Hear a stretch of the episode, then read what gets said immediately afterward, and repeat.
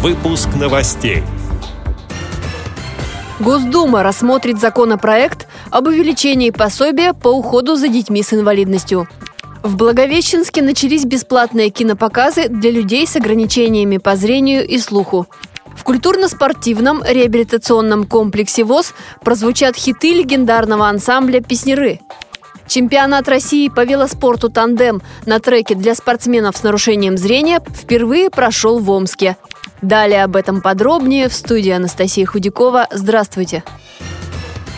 В Госдуму внесен законопроект, который предполагает увеличение пособия по уходу за детьми с инвалидностью для неработающих родителей. Ежемесячную выплату намерены повысить до 12 тысяч рублей при наличии в семье ребенка-инвалида первой группы. Сейчас эта сумма составляет 5,5 тысяч рублей. Планируется, что федеральный закон вступит в силу с 1 января 2019 года.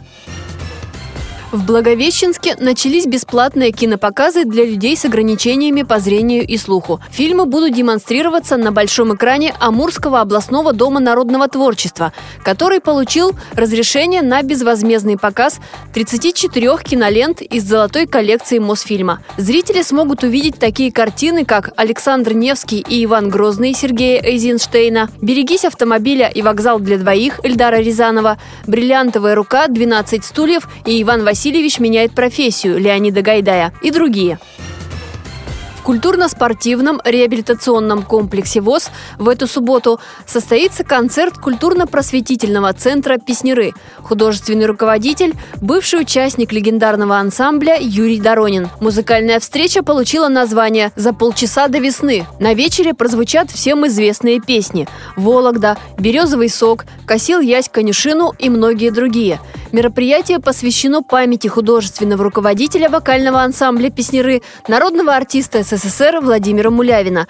Гостям также представят уникальные кадры из жизни известного музыканта. Начало в 15 часов.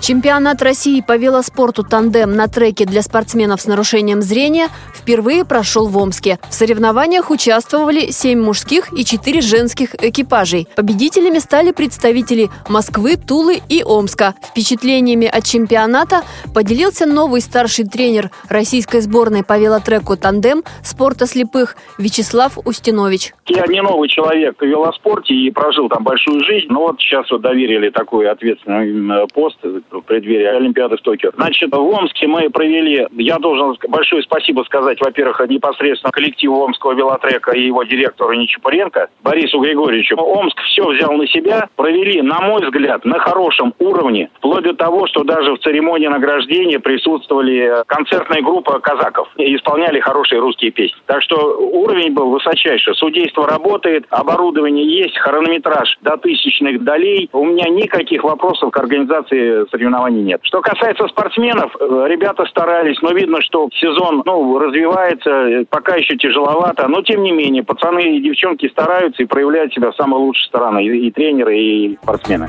Эти и другие новости вы можете найти на сайте Радио ВОЗ.